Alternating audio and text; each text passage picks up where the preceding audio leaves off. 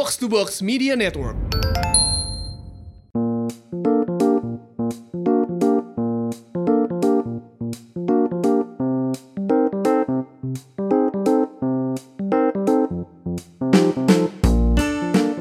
Selamat datang di podcast Mi Tech Tech, podcast yang ngebahas mengenai inovasi teknologi dan data. Balik lagi sama gua Febri sebagai host. Seperti biasa, kalau podcast Mi Tech Tech pasti barengan sama teman-teman dari uh, Ikra ya. Kali ini Mas Fajar kebetulan nggak ada, cuman ada satu orang nih, Mas Endi. Halo Mas Endi. Halo, jumpa lagi. jumpa lagi. Messi kali Mas jumpa lagi. Dibesarkan sama Eno Lerian. Oh iya, jumpa Eno Lerian ya bener. uh, buat pembahasan kali ini sebenarnya gue berawal dari seperti biasa updateannya teman-teman Ikra di medsos. Jadi kayaknya ada yang baru masuk channel media mana gitu, VOI ya, bener ya? VOI ya. VOI ya. Fajar. Hmm. Fajar ya kan. Yang mana kemarin Mas Fajar uh, ngobrolin tentang RUU PDP, bener gak sih? Yep, salah satunya. Nah, karena kita mau mau bahas tentang RUU PDP yang yang mana kayaknya sebenarnya pada tahu nggak sih RUU PDP itu gimana apa dan lain-lain kita udah ngundang salah satu narasumber yang bisa dibilang wah ini sepak terjangnya udah luar biasa ya apalagi soal ngomongin soal data privacy dan teknologi gitu. Selamat datang Mbak Sita Laksmi. Halo selamat sore Febri dan Andy. Ini kita rekaman beda selamat datang Mbak. Uh. gimana Mas Andy? Kenal sama Mbak Sita dari mana dulu? Uh, dulu waktu kita turun ke jalan tahun berapa tuh Mbak Sita ya? eh, gue masih di Hekjek.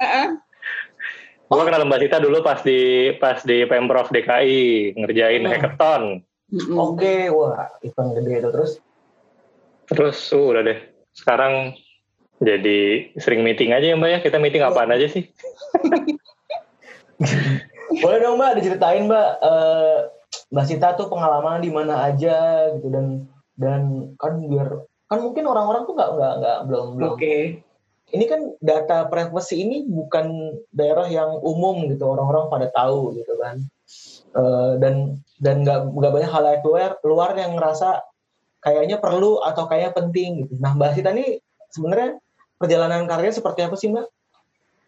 Oke, okay, well, saya sebenarnya uh, orang yang berlatar belakang development ya atau pembangunan. Jadi belasan tahun, 18-an tahun saya tuh kerja di uh, organisasi masyarakat sipil atau lembaga donor uh, di TIFA waktu itu, lalu HIVOS uh, yang bergerak di isu teknologi dan uh, pembangunan. Nah, kemudian Uh, sekarang saya direktur eksekutifnya Tifa, tapi sebelumnya saya juga kerja di Diplo Foundation yang basisnya di Jenewa, jarak jauh juga, uh, yang terkait dengan tata kelola internet dan juga saya pernah jadi tenaga ahli uh, di Dirjen Aptika di Kementerian Komunikasi dan Informatika. Khusus untuk data pribadi, sebenarnya saya itu adalah Certified Data Protection Officer dari University of Maastricht, wow. European Center for Cybersecurity and Privacy. Jadi uh, itu training uh, training Mas Febri dan Mas Endi itu training sekitar lima hari dengan tiga kali tes. Jadi kalau nggak lulus ya nggak lulus gitu. Tapi ternyata saya lulus uh, jadi DPO certificate yang sertifikasinya berjalan sampai dua tahun. Tapi saya itu sertifikasinya under GDPR uh, General Data Protection Regulation-nya Uni Eropa. Iya. Ya. Artinya saya mesti comply ke sana kalau kalau mau praktek gitu mas. Uh, di Indonesia ada beberapa orang mbak yang kayak mbak Sita nih. Uh, waktu itu saya pergi bersama dengan karena saya waktu itu masih di Kominfo bersama dengan 15 orang dari Indonesia. Oke. Okay. Um, semuanya lulus. Jadi mungkin hitungannya mungkin sekitar kalau dari Mas mungkin ya nggak nggak banyak sih ya. Mungkin sekitar 30 40 kali ya. Hmm. Tapi kan ada juga bentuk hmm. sertifikasi macam-macam Mas Febri. Ada yang dari Singapura, Singapura juga banyak bikin Eh, sertifikasi-sertifikasi gitu. Tapi memang data protection officer ini jadi unik karena memang GDPR disahkan sekitar dua tahun yang lalu dan kemudian ada komponen itu dalam undang-undangnya dalam GDPR dan kemudian jadi bisnis sertifikasi, jadi bisnis untuk uh, edukasi dan universitas banyak yang buka khusus-khusus kayak gini. Oke, udah kebayang sih. Tapi Mbak, dirimu kan uh, backgroundnya development ya? Iya. Sebenarnya kemarin yang pas ikut itu backgroundnya apakah IT semua atau enggak sih Mbak? Uh, bebas, backgroundnya bebas. Oh, bebas yang ya berarti. Penting, uh, yang penting mau belajar sih. Jadi data protection officer itu karena uh, lebih kepada sebagai ombudsman atau perwakilan dari data subjek yang ada dalam sebuah perusahaan. Jadi misalnya Ikra nih ya, misalnya Ikra Ikra tuh kerjanya mengkoleksi data pribadi untuk Iya. Nyaman online. kolektor dong gue. kayak perang kayak perangko gitu ya mbak ya dipajang, dipamerin. Saya punya datanya Febri loh. Gitu. Uh, untuk pinjaman online. Nah terus kemudian karena apa ngelola datanya sangat besar, maka kemudian Ikra tuh harus punya satu data protection officer yang sebenarnya bertujuan untuk memastikan agar Ikra itu comply atau patuh terhadap uh, peraturan gitu. Misalnya datanya disimpan dengan benar, tidak diberikan ke pihak ketiga, uh, terus kemudian jelas informasinya ke data subjek kayak gitu-gitu mas. Hmm oke okay, oke okay, oke okay, oke okay. enggak kan banyak orang-orang awam mbak yang dengerin kita. Iya, iya betul. Kalau misalnya kan siapa tahu udah punya cita-cita, wah aku juga pengen nih kayak kayak masih. Oh bisa. Mumpung masih sedikit kan gitu kan. Uh -uh. Betul.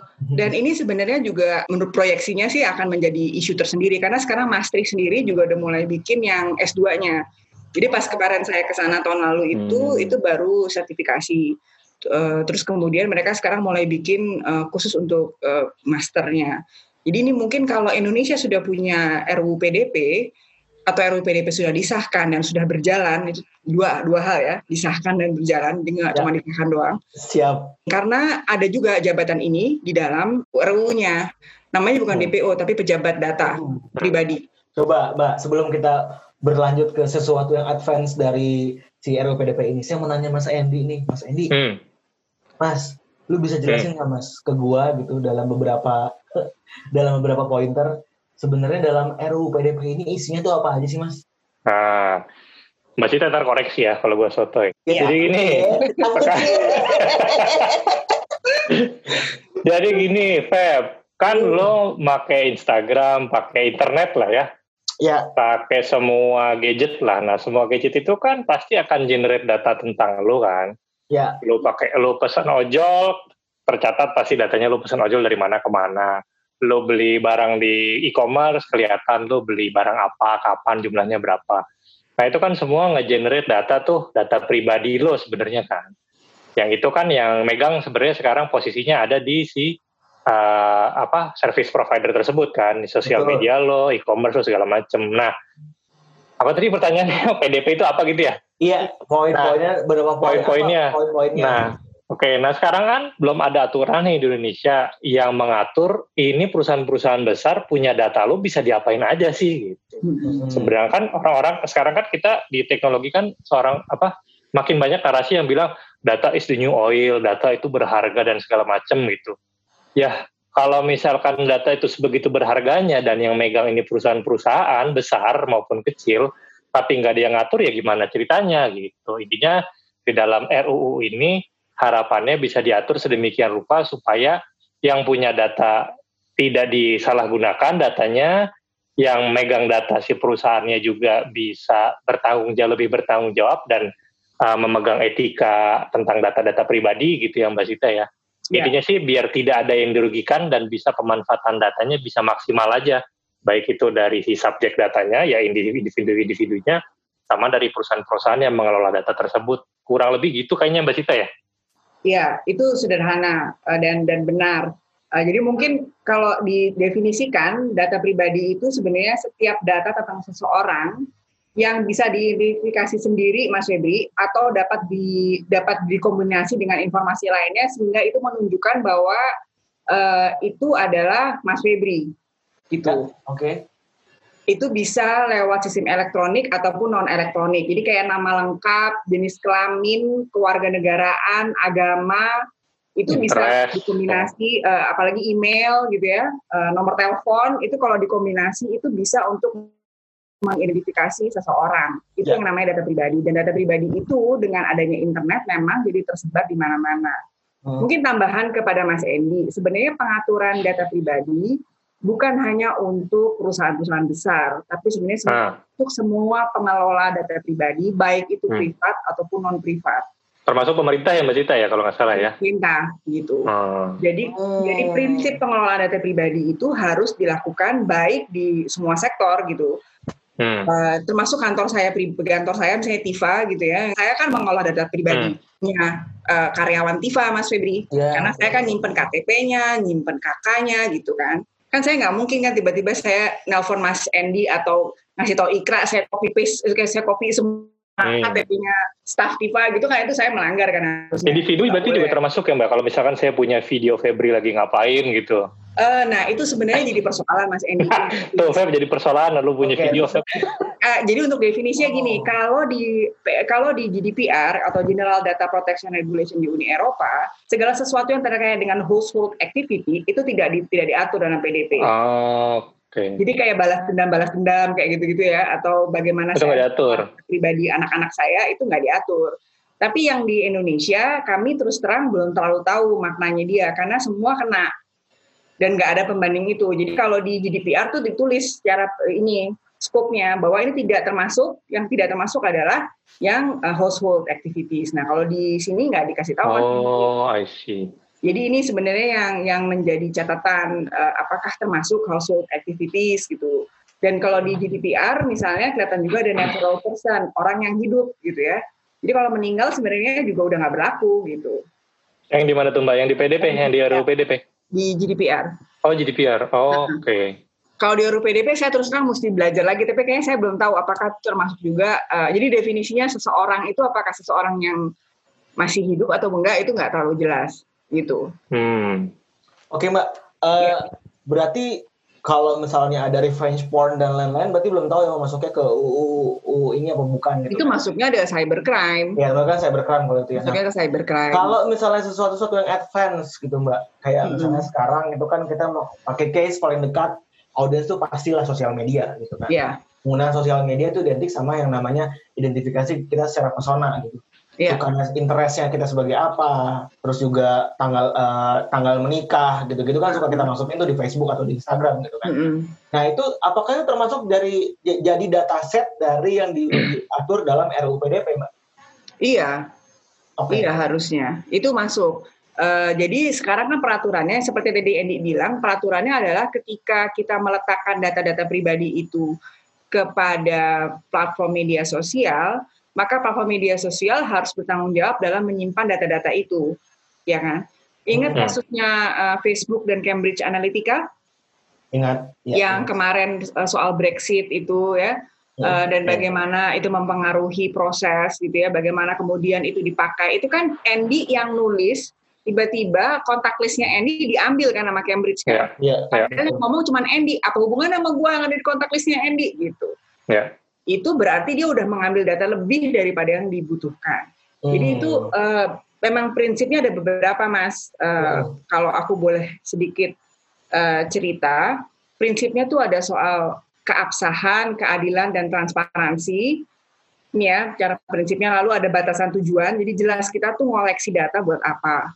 Lalu ada minimalisasi data yang diambil itu yang dibutuhin aja. Oh. Kalau cuma butuh dikit yang usah semuanya. Lalu akurasi datanya tuh harus akurat. Lalu ada batasan penyimpanan, jadi nggak boleh lama-lama disimpan juga. Kalau sudah selesai ya dibuang atau di, di, dihancurkan. Hmm. Terus ada soal integritas dan kerahasiaan. Itu soal keamanan data. Jadi tadi soal doxing itu mungkin yang bermasalah kalau doxingnya itu dilakukan oleh sebuah perusahaan atau perusahaan yang tidak dengan baik menyimpan datanya, ya dia kena kena masalah, Mas Febri. Oke. Okay. Jadi uh, jadi misalnya perusahaan A uh, kemudian dia membuka sengaja membuka datanya kemudian datanya itu dipakai dengan sembarangan dia bersalah dalam konteks itu. Kalau dalam konteksnya misalnya dijual ke pihak ketiga, Mbak? Iya, gini. kecuali dia kasih tahu ke kita dan kita tahu bahwa akan dijual. Oh, okay. Dan kita setuju okay. akan dijual ke pihak ketiga. Oke. Okay. Oh, kalau, kalau kalau kita menyetujui berarti nggak masalah sebenarnya Mas Ita ya? Misalnya kalau kalau nggak salah Guardian atau apa gitu ya, atau ada kalau ke web-web Eropa sekarang lo pasti ngerasain deh. Boleh nggak kita pakai data lo? Boleh nggak kita ngecek cookie lo ke mana? Iya benar. Jadi bawel sih. Ditanya jadi bawel Nah, ditanya di gue mesti klik, klik, klik, klik gitu kan. Nah itu ditanya dulu kan, lo kira-kira boleh nggak kalau kita kasih ini kepada pihak ketiga yang kira-kira relevan gitu. Nah kalau kita iya ya udah hmm. gitu. Uh, tapi juga ingat Mas Febri bahwa ada landasan hukum yang har mengharuskan dan membolehkan itu di level mana. Jadi nggak boleh sembarangan juga. ada apakah itu pelaksanaan kontrak, kewajiban hukum, kepentingan vital, kepentingan publik, kepentingan yang sah, atau dengan persetujuan atau konsen. Jadi nggak juga, jadi itu e, prosesnya itu gitu, nggak sembarangan kita bisa mengelola data pribadi. Hmm. Harus ada dasar hukumnya dulu, habis dasar hukum baru kemudian proses yang tadi saya bilang itu purpose limitation, data minimization, kemudian hmm. accuracy, retention, uh, dan apa integritas data dan segala macam. Oke, aku tertarik sama tadi limitation, mbak. Mm -hmm. Sekarang ini kan semuanya segalanya uh, big data gitu ya, big data dalam yeah. artian semua transaksi bisa kita remarketing lagi dan lain-lain. Mm -hmm. Nah, dalam hal ini aku ngomongin soal limitation. Sebenarnya limitnya itu fung uh, secara apa sih mbak gitu loh? Apakah secara hmm apakah secara topik apa misalnya ya, secara fungsi gitu menurut Ya betul. Ini sebenarnya sebuah konsep yang mungkin buat orang-orang security ini jadi berbeda ya kita ngomongnya ya. Gini, kalau kita ngomong sama orang teknologi atau orang yang keamanan, kan dia sebenarnya pengen ngambil data sebanyak mungkin agar orang menjadi nyaman kan? Benar. Gitu kan, uh, agar ketika dia apa melakukan transaksi jadi lebih nyaman. Nah, purpose limitation ini harus jelas tujuannya apa, Mas Febri? Jadi kalau misalnya saya ngasih, saya beli uh, make up di klinik gitu ya, terus klinik itu uh, punya kartu diskon atau punya kartu anggota. Lalu klinik akan minta beberapa data pribadi saya. Saya hanya memberikan klinik apa yang dibutuhkan sama klinik aja. Kalau dia mau kirim WA, saya bisa kasih nomor WA saya. Kalau saya mau. Kalau dia mau ngasih saya uh, direct marketing, uh, brosur dia saya kasih nomor apa alamat rumah saya kalau dia cuma mau ngasih brosur lewat email saya bisa kasih alamat email tapi apakah saya perlu kasih tiga tiganya itu kan terserah saya juga kan tergantung hmm. klinik. Hmm. klinik bilang saya butuh datanya Mbak Sita karena saya mau mengirimkan brosur ya gue bahagia dong karena kasih ah. diskon. Gue kasih lah alamat email gue dan nama gue iya. tapi gue nggak perlu ngasih nomor WA gue karena buat apa? Atau dia juga nggak perlu kirimnya WA atau dia bilang tapi kita mau ngirimnya lewat WA sama ini. Kecuali gue bilang gue hanya mau lewat WA aja ya email nggak gue kasih gitu. Ada banyak juga yang kadang suka nanya itu tuh mbak nama ibuku ibu ibu kandung gitu. Ya jangan.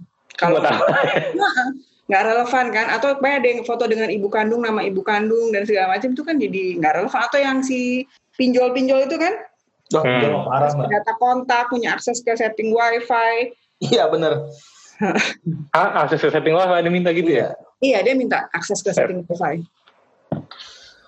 Tapi uh, tapi kita berboleh nolak ya mbak ya. Maksudnya eh mereka ya. mereka kan nggak mereka tidak boleh meminta yang tidak mereka butuhkan gitu ya, ya kurang lebih gitu ya. Ya. Saya sebenarnya punya kesulitan ya dalam memahami misalnya kalau kita masuk ke Gandaria City atau ke mall sekarang yang kita harus kasih scan data kita. Ingat kan yang kita kasih hmm. nama kita saya tuh secara kepentingan publik maka saya harus ngasih karena kan pemerintah Indonesia perlu tahu di mana Sita ke mana aja perginya kalau saya sakit COVID-19 maka jelas tracingnya ya kan betul ya, ya. Tapi kemudian saya kan nggak percaya sebenarnya karena si mall-mall ini nggak ngasih kabar. Dia nggak bilang bagaimana dia proses datanya disimpan di mana. Ya betul. Dengan saya religiously memberikan nama saya dan email saya itu dan nomor telepon saya akan disimpan dengan baik? Kan saya nggak dikasih garansi. Saya galau sekarang jadi saya nggak ke mall aja deh. Gue baru tahu loh kalau ke mall sekarang ditanyain gitu ya mbak ya, nah, ya. belum pernah ke mall ada beberapa tapi, mall. tapi kan kalau gedung juga gitu mbak waktu iya, zaman betul. sebelum covid pun. Ya betul, betul. ya kan? Kita difoto scan nah, KTP kadang di scan malah. Ya betul. Tapi kita memang mau masuk ke dalam kan juga nggak ngasih tahu. Tapi itu mungkin at some point karena itu perusahaan security ya mungkin mau nggak mau percaya walaupun bingung gitu ya. Tapi kalau bisa memilih hmm. enggak sih enggak tapi yeah, kan yeah. bisa memilih kan kalau gitu gue nggak usah ke mall aja daripada gue suruh ngasih data-data gue tracking gue ke mana gitu masuk lewat pintu karyawan aja mbak iya bener iya betul bener atau gue mikir apa gue perlu nomor handphone yang berbeda kan ya Andy iya benar benar iya sih itu itu gue itu gue sering banget kan? Hah? itu gue sering banget kayak itu ngasih nomor yang beda tuh Iya. Oh iya benar. Iya. Kadang diubah-ubah dikit ujungnya doang, Feb. Ya, betul, gue juga. Atau kasih nomor sajar gue kadang-kadang. lu, lu berdua yang masuk aneh-aneh aja. Fajar juga sering ngasih nomor gue. uh, tadi kita, lu ngomongin kepercayaan ya, Mbak? Ngomongin percaya gitu, percaya sama nggak percaya. Gitu. Uh, terus juga uh, dalam hal ini kan yang ngatur juga tadi uh, udah bahas juga tentang pemerintah berarti gitu kan. Mm-hmm. Ini pemerintah sebenarnya kalau RUU PDP-nya ini ya, ini kita belum ngomongin karena gue yakin kalau sektor sektor-sektor uh, non government sektor swasta gitu maksudnya ya itu gue sih yakin akan ngikutin lah gitu kan kebetulan kan gue temenan sama Mas Fajar itu kan udah sekitar tahun yeah. setengah ya jadi udah udah paham prosesnya mulai yang mulai dari yang uh, dasar-dasar sampai cita-cita itu seperti apa gitu kan. Uh, yang kemungkinan itu kan ya kalau udah ada regulasinya pasti kalau swasta makan patuh. Kalau pemerintah tuh apakah dengan kondisi misalnya data EKTP yang masih semraut dan lain-lain gitu ya, itu bisa nggak mbak dia nge-comply si nge-comply si aturan ini gitu? Harus karena dalam RUU PDP itu mencangkup privat dan non privat. Jadi semuanya Nah, dalam rancangan Undang-Undang Peraturan Data Pribadinya Indonesia itu semua diatur dan harus patuh terhadap RUU PDP. Jadi hmm. itu kena juga. Kalau di Singapura, setahu saya sampai bacaan saya tahun 2014 itu enggak cuma private sector doang.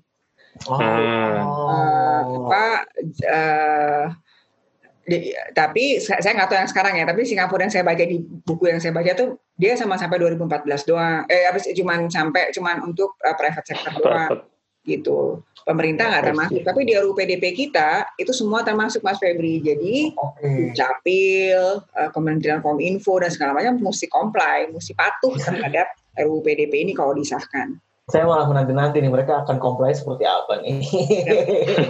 itu waktu sih saya rasa. Iya, Kalau bicara realistis butuh waktu untuk bisa benar-benar apa uh, patuh punya punya proses. Sebenarnya jadi persoalan sih sebenarnya yang ada diskusi dalam debat dalam RUU PDP ini antara pemerintah dengan DPR dan dengan masyarakat sipil itu adalah otoritas Mas Febi dan Mas hmm. Endi. Jadi otoritas okay. itu disebut secara spesifik di dalam uh, eh, RUU PDP ini. Itu disebutnya tuh kayak kementerian yang terkait atau mis, kementerian kominfo gitu dan menteri gitu disebutnya gitu tapi nggak Otorit otoritas maksudnya gimana mbak? Otoritas tuh jadi orang yang organisasi yang kayak komisi sebenarnya. Oh, okay. yang idealnya ya kalau dalam Mashab Eropa itu tuh independen, dia berdiri independen dan imparsial dari semua proses itu. Dan jadi dia berada di atas lah atau dia berada. Dia bertindak sebagai pengawas gitu ya mbak ya maksudnya. Kayak pengawas. Terus, jadi dia, oh, dia boleh masuk ke dalam ruangan ikra gitu. Kalau misalnya otoritas tuh kalau di di EU ya, itu dia yeah. bisa masuk dia punya akses sampai ke dalam uh, proses sistem bisnis itu sampai sangat detail gitu. Dia punya akses ke ruang server lo gitu gitu dia punya itu. Eh. Nah, gue nggak tahu kalau di Indonesia tuh masalahnya belum disebut. Belum Ini disebut atau dilempar ke pemerintah, Mbak? Kayaknya sih ke Kementerian Kominfo. Cuman uh, buat buat kami catatan kami adalah uh, apa bagaimana memastikan agar dia independen independen. Hmm. Walaupun pemerintah argumennya ya sebenarnya apa pun bisa independen selama prosedurnya mengharuskan dia independen. Cuma buat kami uh, ya kan power relations matters ya. Uh, jadi apakah bisa sesama pemerintahan itu mengawasi pemerintah yang lain itu kami belum melihat. Tapi memang di beberapa negara Asia itu komisinya itu rata-rata tidak independen atau berada di pemerintah di bawah pemerintah gitu. Hmm. Kalau di Eropa tuh nggak sendiri. Nah, persoalannya sebenarnya kalau nggak ada otoritas lalu patuhnya gimana, ya kan? Iya, hmm. benar. Terus siapa yang ngejogrogin, siapa yang ngeliatin ini lu dapat tuh belum gitu. Itu persoalannya. Sebenarnya persoalan kedua yang menurut saya juga dalam RUU PDP adalah uh, hak data subjek atau di dalam RUU PDP disebut data. Kalau di Indonesia sebutnya pemilik data, kalau di Eropa biasanya data subjek. Itu juga dua hal yang berbeda sebenarnya anyway tapi pemilik data. Nah, si hak pemilik data ini lengkap sebenarnya hak pemilik datanya seperti uh, eh, GDPR atau seperti konvensi internasional uh, apa standar internasional terkait dengan hak hak data subjek. Itu sebenarnya lengkap Indonesia.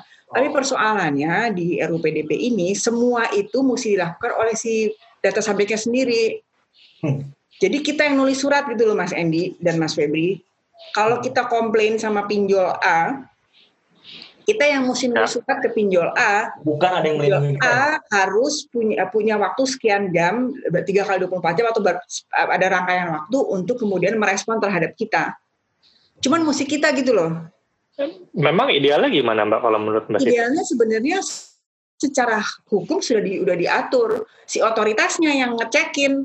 Emang oh. Saya memastikan bahwa pinjol A, lu nggak akan ngasih datanya Andy kan ke Fajar gitu atau ke mana gitu ya. Oh, Oke. Okay. Gitu, kan? Jadi kan kalau patuh, patuh itu kan kayak itu loh, kayak audit lah ya. Kita di audit dikit-dikit gitu kan, setahun sekali diliatin sistemnya gimana, lu ngasih data ke siapa aja, nyimpennya bagaimana, kasih, uh, oh, informasi okay. gitu, kayak gitu. Oh, ini maksudnya tuh, jadi jadi mekanisme auditingnya, mekanisme untuk ini compliance itu masih dibebankan ke pemilik datanya langsung gitu ya Mbak ya? Uh, gini, uh, bukan kita gini. Atau Kalau kita mau exercising data subjek kita, untuk minta akta transparansi, untuk minta informasi, minta interoperability, eh sorry, eh, minta ya apa bisa dipindah gitu ya, atau bisa di delete, itu mesti kita yang minta. Hmm, oke okay, oke. Okay. Jadi bukan sesuatu yang diberikan sebagai kita warga negara atau di kepada kita sebagai konsumen kalau gue melihatnya sih. Oh, tapi GDPR juga begitu kan, Mbak ya? Enggak, GDPR dari oh, enggak dari awal. Tapi kan gue bisa, tapi kan gue bisa minta ke Facebook gitu untuk oh, bisa. Gua, untuk dihapus bisa. datanya gitu kan? Benar, bisa. Tapi lo mesti minta. Bisa. Kalau lo nya aktif dan lo nya itu silahkan bisa. Oh, oh ini, oh ya Pak. Ini untuk melindungi mungkin subjek data yang mungkin tidak terlalu Betul. paham konteks dan segala macam gitu-gitu kali mbak ya maksudnya ya. Iya. Hmm. Jadi maksudnya lo dilindungi sebagai individu. Kalau di sini lo dilindungi kalau lo minta. Oke. Okay. Ya, ya, dan one thing for sure tadi lo udah bilang kalau misalnya kita pribadi harus tanggung jawab sama data kita sendiri kan. Iya. Yeah. Belum ada yang ngelindungin. Nah di pasal 16-nya dari apa yang udah ada itu kepen, hak warga ada pasal yang menyebut hak warga negara atas data pribadi dikecualikan untuk keperluan lembaga negara. Berarti okay. ada kemungkinan kalau misalnya kan lagi lama itu mbak, hmm. kan rawan sebagai kita para pejuang gitu ya, yang yang ngomongin tentang aneh-aneh gitu. Berarti itu uh, rawan untuk karet gak sih mbak pasal uh, i, bisa aja sih gini uh, hampir di semua negara jadi uh, TIFA itu di mana saya kerja kami itu membandingkan RUU PDP dengan Convention 108 okay. dan GDPR di semua yang kami lihat itu pasti ada begitunya Mas Febri. Okay. Jadi ada pasal pengecualian. Hmm. Termasuk ini pertahanan keamanan nasional, penegakan hukum, gitu ya, uh, kepentingan umum dalam rangka penyelenggaraan negara, apa kepentingan pengawasan sektor jasa keuangan, moneter dan segala macam. Aggregate data itu memang menjadi bagian. Jadi bahwa nggak semua hak bisa di uh, bisa dilakukan. Itu iya. Yang berbeda adalah soal uh, ada sektor yang disebut. Kalau Mas tadi Mas uh, Febri nyebut soal pasal 16, dia kan nyebut soal uh, kepentingan pengawasan sektor jasa keuangan, moneter, sistem pembayaran dan stabilitas sistem keuangan. Itu kan sektoral, bukan yang sifatnya besar kan, bukan keamanan dan pertahanan negara, penegakan hukum ya gitu. Itu emang semuanya emang nggak bisa jalan. Uh, apa itu mungkin persoalannya. Jadi itu sektoral yang menurut saya saya juga bingung gimana cara implementasinya nanti gitu. Hmm. Oh, berarti juga memang belum clear aja ya Mbak apa aja yang Ya, untuk yang sektoral ya, tapi bahwa memang ada pengecualian, iya di GDPR ada pengecualian. Ya. Jadi kayak misalnya hak untuk objek gitu ya atau uh, untuk keberatan kalau untuk kontrak ya nggak bisa. Saya nggak bisa keberatan kepada Tifa yang menyimpan data kata kartu keluarga saya KTP saya dan segala macam terkait saya. Karena kalau saya keberatan ya saya nggak dikasih asuransi kesehatan. Hmm. ya kan? Gue nggak bisa ya, objek ya, ya. gue nggak bisa keberatan dong gitu. Karena lu kan dia kan kontrak gitu. Kalau lu nggak mau ya nggak usah. Gitu aja. Iya betul. Jadi nggak semua hak memang bisa di, di exercise saya nggak nggak yakin apakah penyadapan termasuk dalam RUU PDP deh uh, hmm. di mana masuknya ya. ya. Karena itu sebenarnya masuk juga di PP 71 uh, tentang keamanan uh, atau ya memang sebenarnya lebih kepada isu keamanan digital menurut saya. Ya. Dan sebenarnya bukan di PDP ini ya Mbak ya. Menurut saya ya. Ya, ya, ya. Kayak tadi ngomongin tiba-tiba uh, kayak tadi kayak tadi di awal kan gue sempat uh, mention tentang revenge porn apa dan lain-lain gitu ya mm -hmm. ngomong kayak gitu ya nggak masuk sini lah masuknya ke kriminal yang lain gitu kan ya itu sebenarnya saya berkata kecuali kalau PDP kita juga mengakui uh, tindakan household activity, tindakan yang seperti itu. Dan faktanya sekarang. Jadi kalau di GDPR, kalau di uh, Eropa itu nggak masuk. Hmm. Hmm. Kecuali kalau revenge porn-nya itu lo dapat dari Facebook atau mana, eh, nggak boleh sebut nama ya, platform digital yang, yang dengan sengaja membuka dan memberikan akses untuk diambil itu baru itu masalah. Tapi kalau hmm. misalnya lo doxing dari luar emang data yang sudah ada di luar ya itu uh, sebenarnya lebih kepada cybercrime-nya. Oh, paham, paham, paham, paham, paham, paham. Oke, oke, oke. Jadi ada kasus yang itu kan apa uh, seorang politikus yang kemudian uh, datanya diambil karena sebuah perusahaan membuka datanya. Nah, hmm. itu bermasalahnya di situnya sebenarnya. Okay. Si perusahaannya berarti yang salahkan di situ ya, karena dia tidak menjaga datanya si politikus itu gitu ya Mbak. Bahkan dia bahkan memberi akses kan. Oh. Jadi semua kayak gitu-gitu memang harus diinvestigasi menurut gue sih Mas Febri dan Mas Endian. Kita tuh kan sekali apa jam to conclusion terlalu cepat. Iya iya. iya. Seru banget ya. Case by case banget gitu Mbak maksudnya ya. Mm. Hmm. Seru banget ya Mas Endi. Mm -mm, mumet lu aja orang mumet ya mas. Lagi nggak, biasa nih. Mumet dalam artian gini loh Feb. Masih banyak banget yang perlu dipikirin ya. gitu ngerti gak sih? Betul. karena kan Betul. karena kita masih kayak covid deh kita juga kagak ada yang nggak ada yang siap nggak ada yang tahu harus ngapain gitu kan. Ya soal data ini juga kalau menurut gue ya sama gitu gitu. Sepakat dengan Mas Andy dan ini memang butuh waktu. Eropa aja sampai sekarang sampai masih uh, kelimpungan. Jadi setiap tahun itu iya. otoritasnya ngeluarin guidelines gimana cara mengatur uh, data anak, gimana cara ngatur pelindungan apa uh, teknologi yang berkembang, segalanya mereka juga kadang-kadang kebingungan karena ini nggak nggak tahu hmm. juga caranya gimana. Apalagi Indonesia yang sebenarnya secara ekosistem kita belum. Kayaknya gue rasa sih ini butuh waktu tiga atau empat tahun habis disahkan baru kerasa deh atau lima. Kayaknya iya, sih, ya. Benar. Nanti udah ada yang baru lagi, bukan data lagi, apaan tahu. Iya benar. udah nggak relevan ya. dengan cerita tadi yang uh, lo berdua sampaikan sebagai orang-orang yang sudah sudah sangat dekat dengan data gitu ya. Gue hanya ingin mengkomparasi dengan kondisi saudara-saudara sekitar gue yang ada gitu teman-teman teman-teman atau keluarga dan lain-lain gitu ya.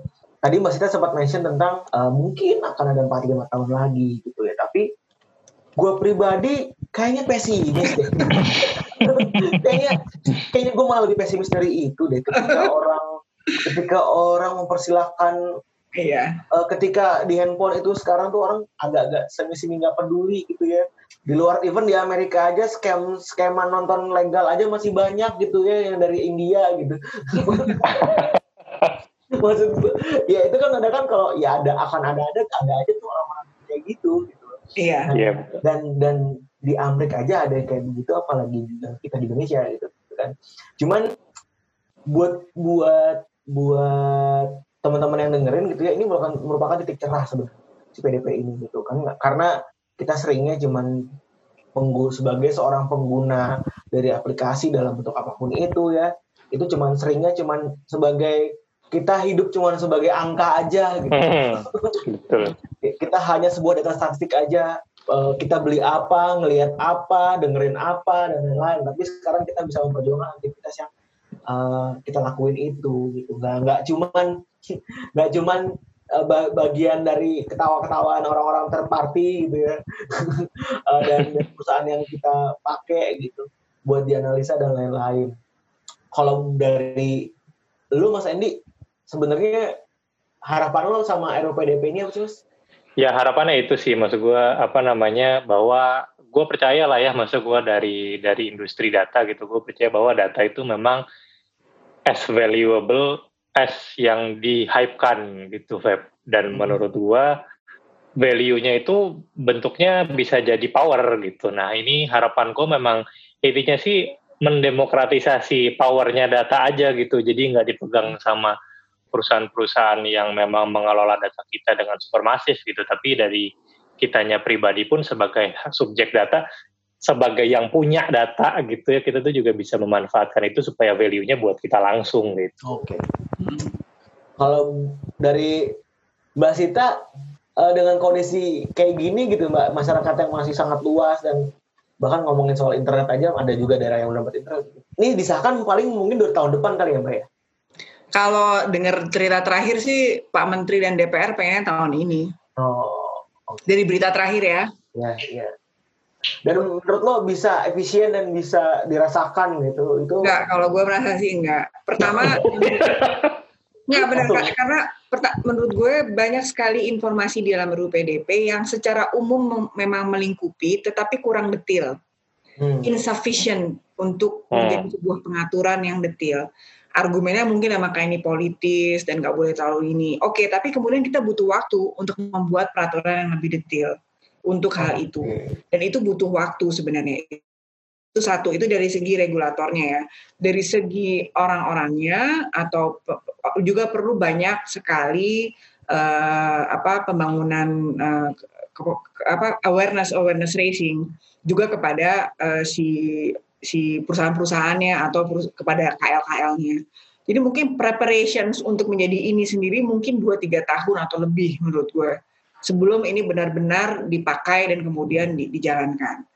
Karena misalnya ya soal, trans, soal transparansi aja, itu tuh ya udah dikasih tahu harus transparan tapi detailnya tuh apa gitu, enggak nggak diceritain gitu, bahwa lo mesti ngasih tahu dengan bahasa yang mudah, dimengerti, dan tidak terlalu panjang gitu-gitu. Jadi kurang kurang detail menurut gue. Ada tapi tipis gitu. Pak, berarti orang orang memahami data privacy mereka sendiri aja sekarang masih lagging gitu. Betul. itu Pak, tapi ini sebagai first step dari pemerintah menurut lo it's, is it good enough atau not good enough? Uh, well, it, it, ya kita paham bahwa ini prosesnya kan masalahnya kan perundangan kita kan proses politik kan. Ya. Iya, benar. Bukan proses yang datang dari non politis dan benar-benar tahu lapangan kan. Itu persoalannya. Hmm. Ini bukan salah pemerintah atau enggak, memang sistem hukum kita membuat begitu. Iya. Makanya ada banyak peraturan-peraturan yang menurut gua rada nggak bisa dipakai di lapangan juga gitu. Nah itu sebenarnya persoalannya. Tapi ini emang harus kita nggak punya pilihan lain. Ya. Tapi gue mau ngomong yang itu, Feb. Jadi gini, ada sebuah pandangan dan gue mungkin sedikit banyak paham bahwa memang ini adalah perundang-undang atau peraturan-peraturan yang memang didorong oleh negara-negara uh, utara, negara-negara. Oh. Uh, memang menurut gue sih iya karena memang kita nggak kebiasaan kayak gini kan. Ini kan terjadi terutama di Uni Eropa aja macam-macam levelnya. Iya. Jerman jelas paling kuat karena Jerman punya pengalaman Nazi. Dan yeah, dulu yeah. kan Nazi itu kan dibuat dari awalnya dari mesin IBM kan kalau nggak salah. Yeah. Yeah. Andy yang sebagai lulusan Jerman. Yeah IBM. Jadi itu mereka, tapi gue kagak urusan sama Najib. Iya gue, tapi tahu mesin IBM iya, iya, mengklasifikasi orang uh, Yahudi kemudian dibunuhin gitu kan. Iya, iya betul. Oh, iya, itu betul. mereka sangat sangat keras soal itu dan sangat bagus prosesnya karena memang punya sejarah soal itu kita nggak punya Mas Febri dan bukan salah kita juga sepakat, sebenarnya sepakat, sepakat. soalnya adalah ini ada teknologi yang di push ke kita yang kemudian memastikan semua lewat data dan kita kegagaman sebenarnya soal itu. Hmm. Jadi menurut gue ya dimengerti prosesnya. Cuma sekarang kita harus kalau nggak kita nggak terlindungi aja gitu. Wah, atau atau menurut lo kita dari sisi data perlu ditahan, mbak? Uh, kedaulatan data ya lo eh, Bukan bukan bukan maksud gue kan kan tadi lo bilang kan bahwa kita gagap lah ya soal memanage data gitu ya. Uh -huh. Apa jangan-jangan kita terlalu cepat gitu loh? Terlalu early sama adopsi teknologi dan lain sebagainya iya, dan ini mungkin ada soal itu juga. Jadi kita mungkin nggak semuanya. Jadi mungkin adopsi teknologinya itu pada hanya pada superficial tapi tidak mengerti backbone-nya gitu loh hmm. gue juga sih. Kita uh, nyaman sebagai user tapi tidak paham uh, di dalamnya bagaimana sehingga permainan data atau permainan di balik itu sebenarnya kan teknologi tidak netral kan sebenarnya. Ya, banyak ya, sekali betul. banyak sekali apa teknologi juga mengalami itu juga kita kan nggak terlalu paham karena kita terlalu nyaman menjadi konsumen. Sebagian besar ya, ya betul. nyaman sebagai konsumen.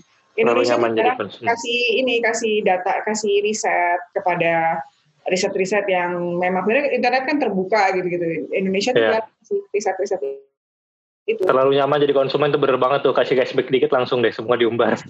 iya, gue deh kasih diskon aja gue mau ngasih email gue. Mbak Cita, Mbak Cita gue masih kena diskon. punya beberapa email. Gue punya beberapa email sekarang. Betul Mbak. Mbak pakai Mailinator Mbak bisa ini email email email bohongan. Oh gitu. Ya, ya. Ntar gue kasih tahu dari Japri ya. Iya, iya, iya. Gue juga sama tuh. Gue punya beberapa email. Bener. Satu iya bener lah. kantor, dua email pribadi, tiga email promosi. iya betul, betul bener. Biar nggak biar nggak penuh. Betul. Iya. Eh, ini menarik banget. Uh, uh, buat gue pribadi Mbak Sita ngasih gue sebuah pandangan yang holistik makro dan mikro gue kan masih mikirin aja nih nih nih teman-teman gue yang nggak pada ngerti data nih caranya bagaimana sih supaya ngerti gitu kan terus Mbak Sita datang dengan pandangan yang luar biasa secara global gitu baik itu Eropa ataupun uh, negara-negara uh, yang mengutamakan data gitu uh, dan jadi tahu juga gitu oh kenapa sih ini? Tiba-tiba kita digas gitu ya tanda kutip. Tiba-tiba Indonesia digas gitu. uh, mungkin segitu aja kali ya untuk episode kali ya yes. Mas Andy. Oke. Okay. iya thank you banget waktunya uh, uh, Mbak Sita. Di sela-sela kesibukannya bisa main ke Mitek Tek ya sama-sama dengan senang hati. Mungkin undang Andy soalnya biasanya kalau ending-ending begini, Mbak, Mbak Mas Endi biasanya ngeluarin sebuah closing statement, Mbak. Oke, okay, silakan. Pras, gua, gua pikir, Feb, gua pikir yang tadi closing statement ya. Enggak, biasanya kayak Fajar. Gue sekarang pokoknya biasanya enak. Ini mbak mereka berdua nih mbak. Kalau di rekaman gini nih, suka lempar-lemparan. Jadi closing statement, closing statement gue adalah mudah-mudahan ke depannya walaupun kita masih gagap lah misalkan tanda kutip ya gagap dalam, dalam menghadapi cepatnya perkembangan teknologi, perkembangan data, tapi uh, kita sebagai masyarakat sipil juga dan bisa membantu pemerintah juga untuk ngebantu supaya semuanya sama-sama enak lah kurang lebih gitu kalau gue bilang. Jadi harapannya mungkin gitu closing statement gue. Oke, okay, kalau gitu Sekian buat podcast Mitek Tek episode kali ini. Terima kasih Mbak Sita, terima kasih Sama-sama Febri, Endian. Thank you Mbak Sita, thank you Feb. Kami bertiga cabut dulu. Bye-bye. Bye.